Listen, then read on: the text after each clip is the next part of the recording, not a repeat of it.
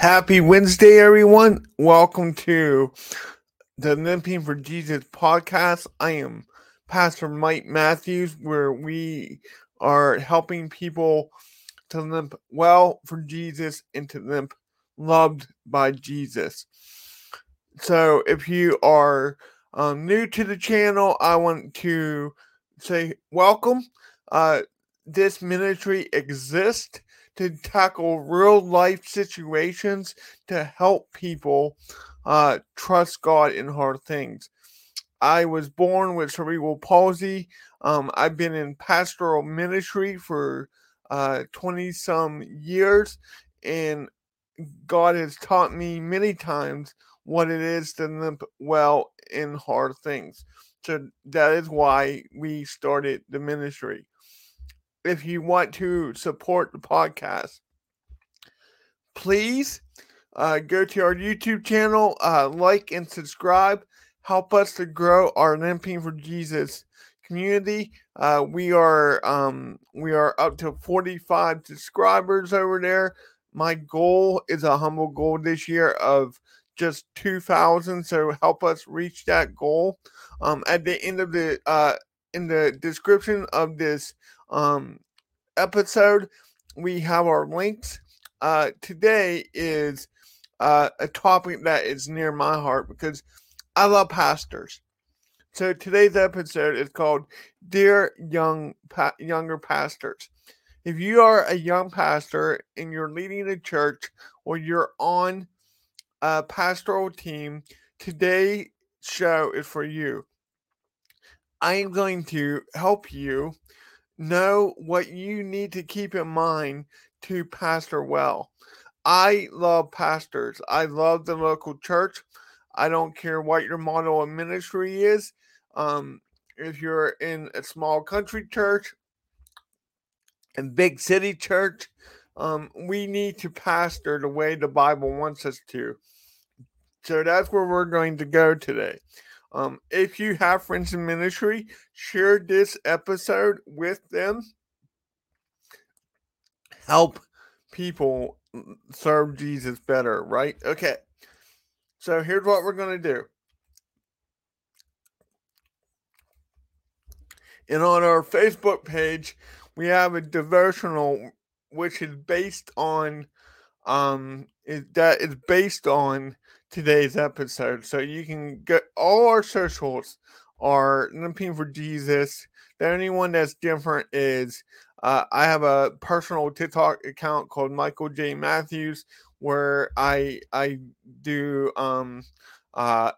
Ask Pastor Mike sessions on Sunday nights at 8 p.m. Eastern time.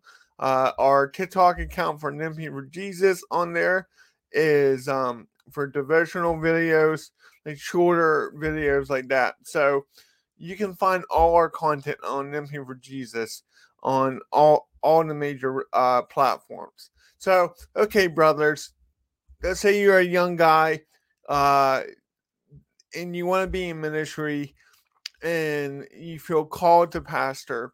You need to know why we pastor, okay? And we are going to be in 1 Peter chapter 5, verses 1 through 5. That's going to be our key text. And I'm going to teach you what I've experienced in ministry. I've been in pastoral ministry for 20 years. I was in youth ministry for most of those. And even when I was a lead pastor, I was also doing the youth ministry too, because I love working with students. But no matter what your ministry context is, there is a way that the Bible tells us what we should do, okay, as pastors. So the willingness to hang in there with me on this episode will go to one of the main points: remain teachable, be humble. Okay, we're going to dig deeper into that. But I want God's word to be our kickoff point. 1 Peter 5, 1 through 4 says, "So I exhort the elders among you as a fellow elder and a witness of sufferings of Christ, as well as a partaker in the glory that is going to be revealed. Shepherd the flock of God that is among you, exercising oversight, not under compulsion, but willingly, as God would have you, not for shameful gain, but eagerly, not domineering over those in your charge, but being an example to those to the flock.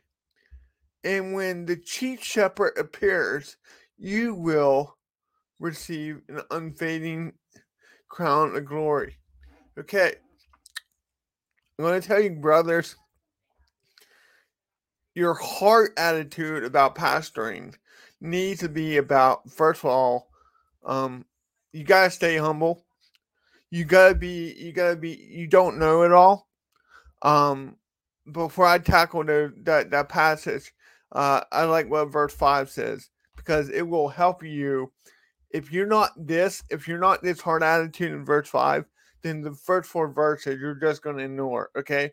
You need to stay humble. Verse 5 says, likewise, you who are younger, be subject to your elders. Clothe yourself, all of you, with humility toward one another. For God opposes the proud, but gives grace to the humble. Okay, listen, brothers. It's about Jesus, number one. He called you. Okay, so I have witnessed over the last 20 years many cold and hotshot pastors come and go. Because once the all factor wears off, the people see their character and do not like what they see. Okay? So let's go back to that verse part of the passage. Okay? I don't care how well you preach on Sunday. If you do not model Christ-like character, if you're not walking the walk, if you're not being real, it's going to come through, okay?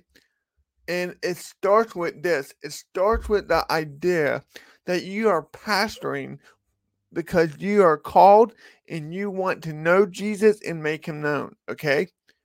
Do not do it for any other reasons. Many, many years ago, when I was in my early 20s, I remember Tony Campolo say, someone asked him on an interview, when you go out on stage, how much is it for Jesus and how much is it for you? And he was honest, and he said, I got to be honest, it's 50-50. Of course, I want to glorify Jesus and glorify God, but there's a part of me that wants Tony to look good too.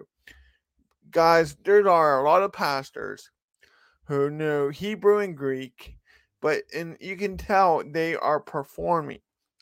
That it's about them. We all can fall into this trap, okay? But let me show you. Here's your heart attitude, brothers. This means you need to be humble. Be teachable. It starts with the team that is in place around you, that God has placed in around you before you got hired, okay? You got to be teachable. Trust the elders or deacons God has placed to help you lead your flock.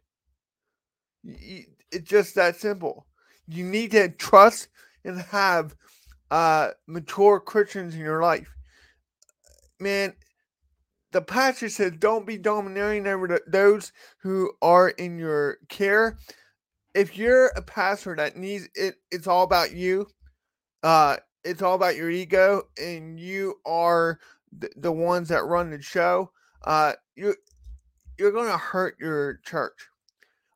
It's going to be ego-driven. It's not, if you can't handle any type of correction as a pastor, here's the deal. You and I don't know it all. And if you're a young pastor and you're new to ministry, you have men around you and women of God around you who have lifetime of experience. For you to think you know it all, I once heard a horrible story of a youth pastor telling his elder team when he got hired, you guys don't know ministry like I do. I'm the one with the degree. And guess what? He didn't last long there because people do not like pride. They like prideful leaders will be found out and they'll be shipped out. And I would have to say rightfully so. Okay. What this means for you.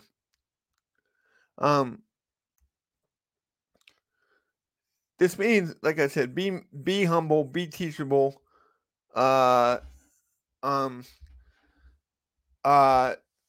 the elders and the deacon God has placed there. Have mature Christians in your life. If you enter ministry like you're the greatest thing since sliced bread, Jesus will humble you. Jesus will humble you. If you go into ministry like it's a rock star event, skinny jeans, man bun, you see this in worship ministry a lot where people are, they're cool, they're young, they're hip. The church becomes a vehicle for self-glorification, for self-praise. But that's not what you're called to do as a pastor. It's not about us. Do it for love. Okay, listen.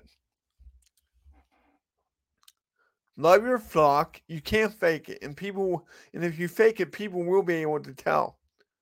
It's one thing, like I said earlier, it's one thing to preach a good sermon.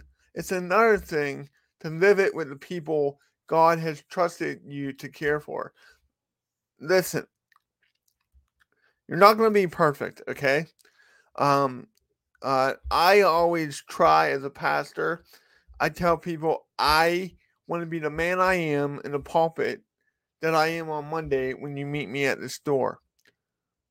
You have to do this for real, and you got to be real. Okay, you have to be real. If you're pastoring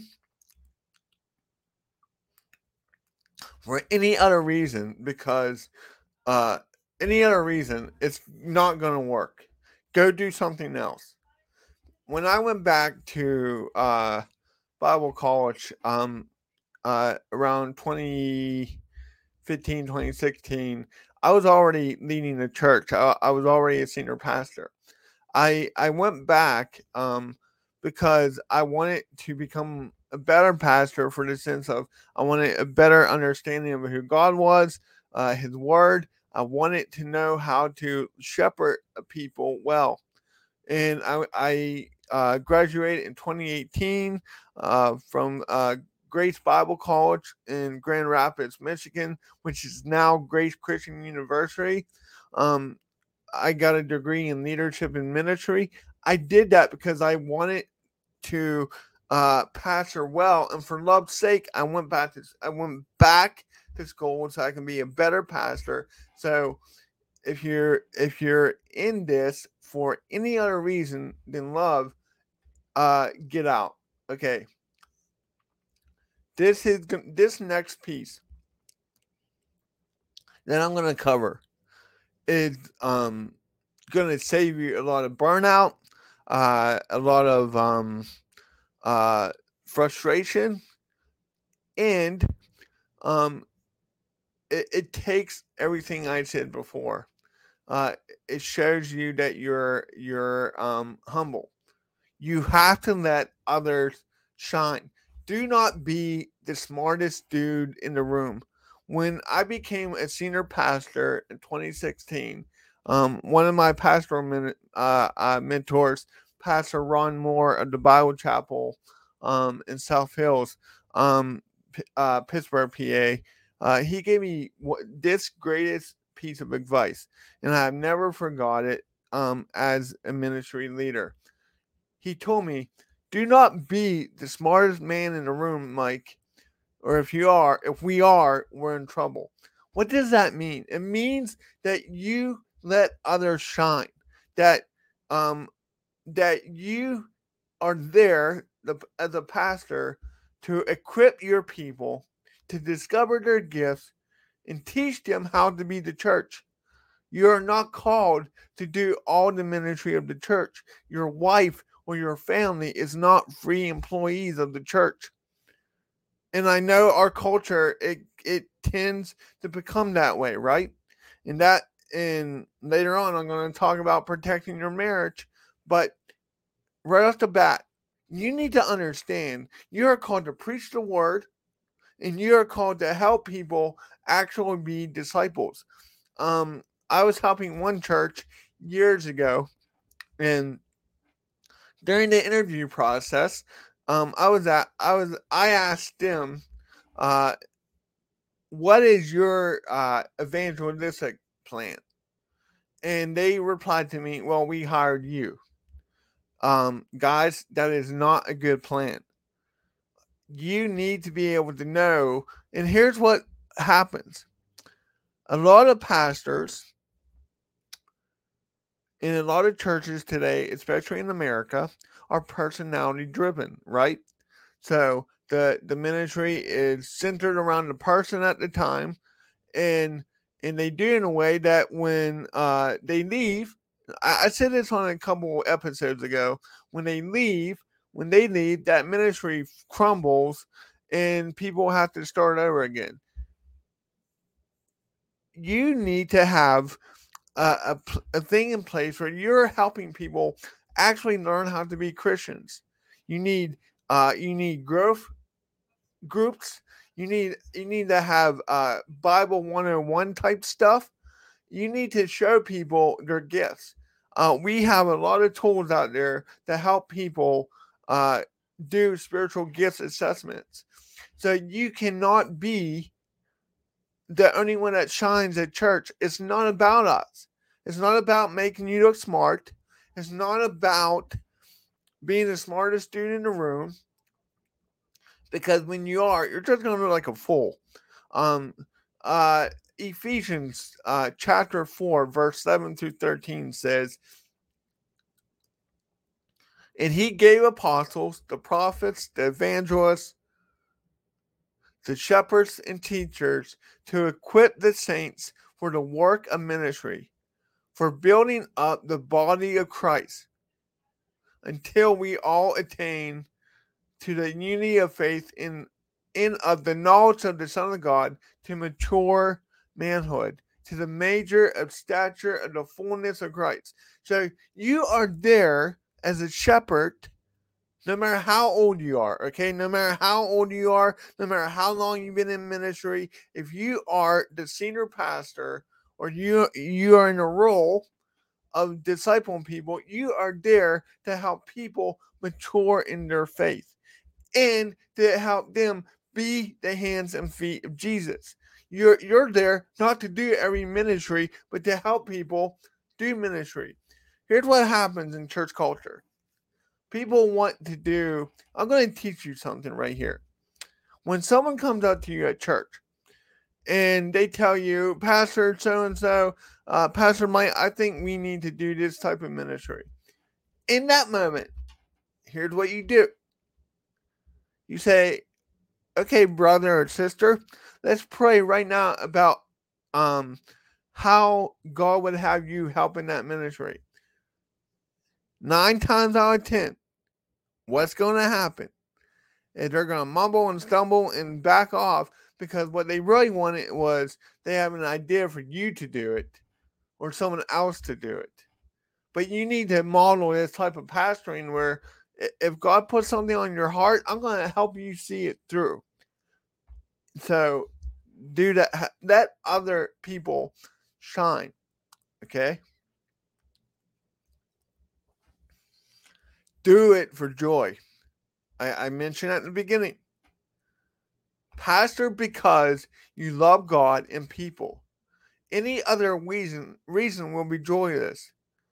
If pastoring becomes a regretful trudge, it will show in how you preach and serve others. Pastor because of love, not religious duty. And at the beginning of 1 Peter 5, he says, care for the flock that God has trusted you.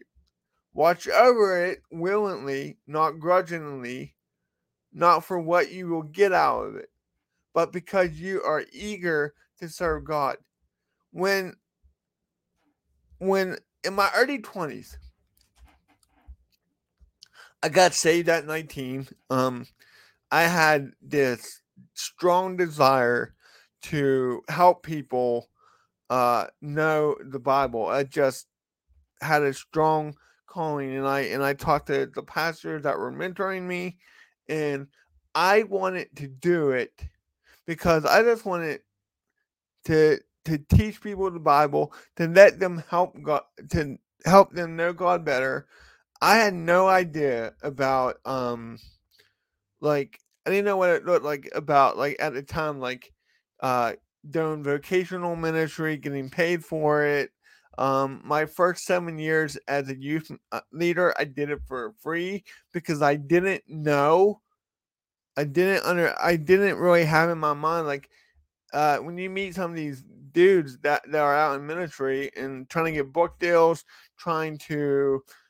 because I came up in the time Acquire the Fire, Passion Conferences,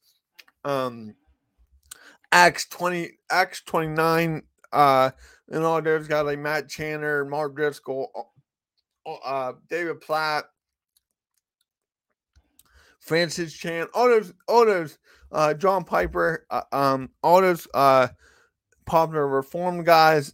In the early thousands, mid 2000s. So one time I went to the Catalyst Conference, okay? And this will show you this in the real day.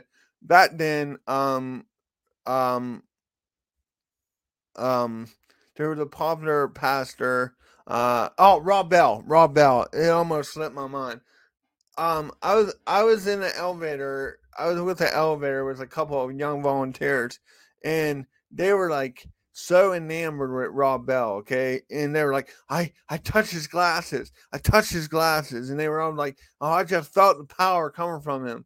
Guys, first of all, I don't even want to get into his theology right now. It's been years since I have even looked at anything Rob Bell has done.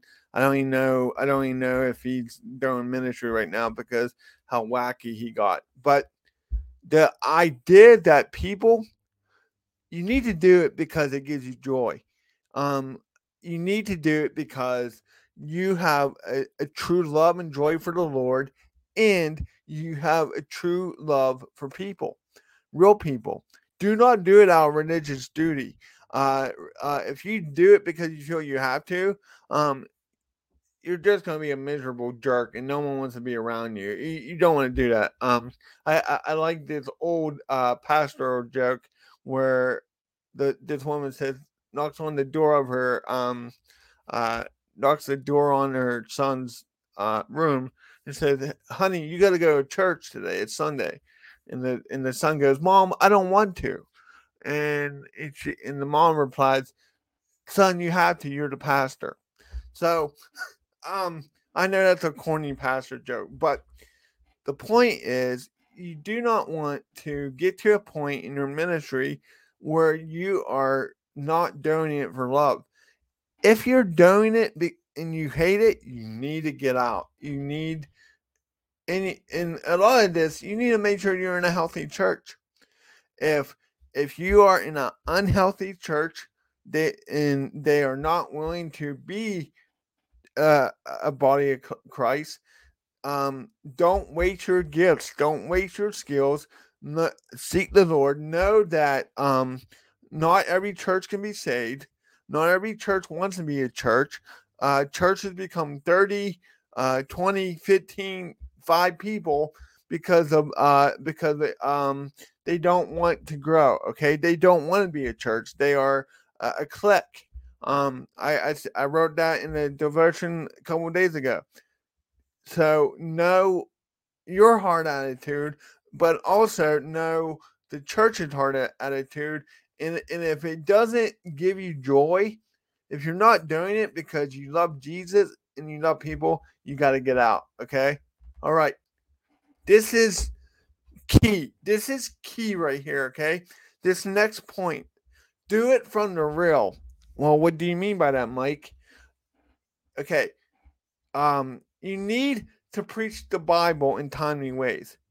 This means from your real study time, you need to know the word, and you need to work hard through the text to know how to rightfully apply it to real life in 2023. This means you need to preach from your real journey with Jesus and not secondhand experiences of other pastors and theologians. Listen, I love that we live in a time where we have so many resources at our fingertips as pastors. I love Charles Spurgeon and his ministry, and I love reading other great and late theologians that were before us, but that is not a substitute for your personal relationship with Jesus. I can watch a sermon and I can tell you in 10 minutes if the pastor actually is preaching from a real place. If you get up there and you're just regurgitating an essay you read or an article you read or a theologian you read, quote your sources for sure. But if that's all you're doing, it's not going to impact people. So many young dudes, they want to get up there and they want to look smart. And they want to look cool and hip. And, hey, I know the Hebrew and the Greek and you don't. So look how cool I am. Cool, bro. Cool story. That's all I got to say. You have to be able to do ministry from your real place, from a real place. And you need to help people understand the text is alive and real for their life. And that takes work. And that takes you walking with Jesus in real life. You need to preach from your real relationship with Jesus. How does he help you to be a husband? How does he help you to be a brother in Christ? How does he help you when you suffer? How does he help you when you're tempted? A lot of pastors don't preach from the real because they're afraid to be found out. Because in our context, in our church culture, okay, we are expected to be perfect and sinless. And homies, we're not. So don't be. Strive for holiness. Strive for purity. But be honest with your struggles, okay? Be honest with people. Have people around you who's going to help you be a legit pastor, okay? The next point. I hope that you notice, but this will help you and your spouse out if you're a married pastor or if you're a pastor on your way to be a husband. Your mantra needs to be marriage over ministry. Your spouse and your family must come first. I have seen too many pastors and families put the church over. I'm not talking about the Lord, okay? I'm not talking about knocking Jesus down the list of your priorities. I'm talking about his priorities for you as a husband.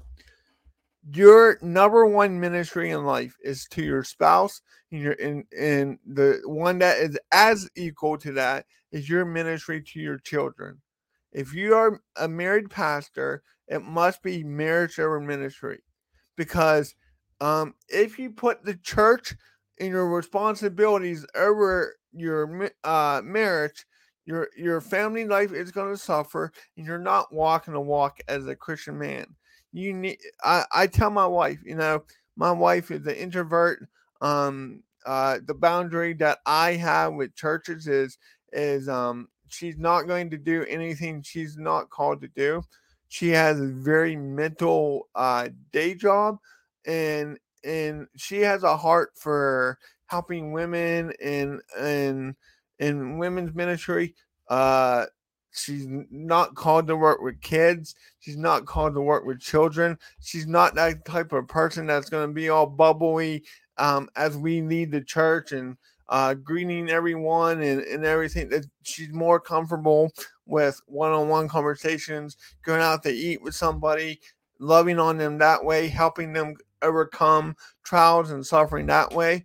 So a lot of times when the church hires a pastor, they think they're getting two people for one salary, and that is not fair. So you need to, and especially if you have kids, if you have children or you want children one day, like your wife's greatest ministry to you will be able to helping raise the kids, helping to be a helper that way, help to be your number one cheerleader. But if you make them be a free employee and your kids be a free employee, it's going to make them, it's going to hurt your family, and it's going to hurt your kids' perspective on Christian living and Christian, because, you know, my son, from the time that he was a baby to 6 years old, we were in a different church every Sunday because I was a guest preacher a lot. And then, for 6 years of his life, I was a lead pastor. Pastors, I know we can't always keep our family from the ugly side of ministry, but if you have boundaries with people that you serve, and that you are going to start off with my wife come first and my children come first, you're gonna have a better run in ministry. You just are. You're gonna do it from love. If ministry hurts you and it's weighing you down, that's gonna be played out when you come home. So don't bring it home. When you come through that door, you're no longer Pastor Mike. You are Dad, or you are Mike, or you are the husband. You're Daddy at that point. Make sure you understand marriage, family over ministry. Get that right, okay? Now, the last thing I want to say to you. You need to know that you are loved. Pastoring can be a lonely place. I know that. Trust me, I know that. We often deal with our limpings and struggles alone. But I want you to know that God sees you. And He loves you too. You are His child first. Never forget that is your identity, not the title. Your worth is not in the title, pastor.